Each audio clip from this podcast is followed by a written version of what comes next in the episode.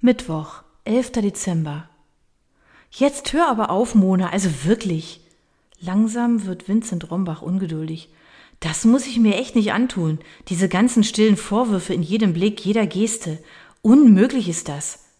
Er trommelt mit einem Lineal auf seinem Schreibtisch herum, während er den Telefonhörer fester umklammert, dass Mona einfach nicht locker lassen kann.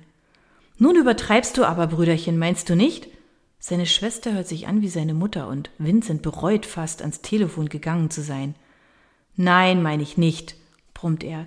Ich will mir nicht ständig ein schlechtes Gewissen für meine Berufswahl einreden lassen. Aber wie könntest du das auch verstehen? Bei dir haben sie andere Maßstäbe angesetzt. Zugleich bereut er seinen harten Tonfall. Seine Schwester kann nichts für den Konflikt, der sich in der Familie Rombach in letzter Zeit immer mehr zuspitzt. Sorry. Ich finde deine Haltung ziemlich egoistisch, bemerkt Mona leicht eingeschnappt. Egoistisch? Seine Faust kracht auf den Schreibtisch und ein Stapel technischer Zeichnungen und Pläne segelt auf den Fußboden. Am anderen Ende ist es kurz still. Eigentlich ist er nicht der Typ, der mit der Faust auf den Tisch haut, aber langsam reicht es ihm.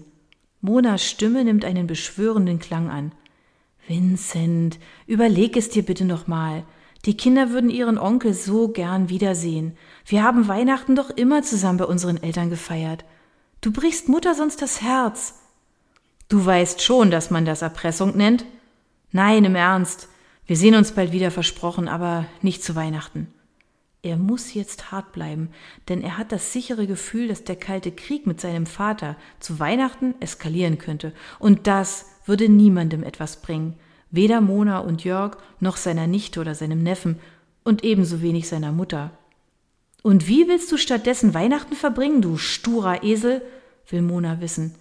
Habe ich mir noch nicht überlegt, weicht Vincent aus, während er die Blätter vom Boden aufsammelt. Es ist ja auch noch viel Zeit bis dahin.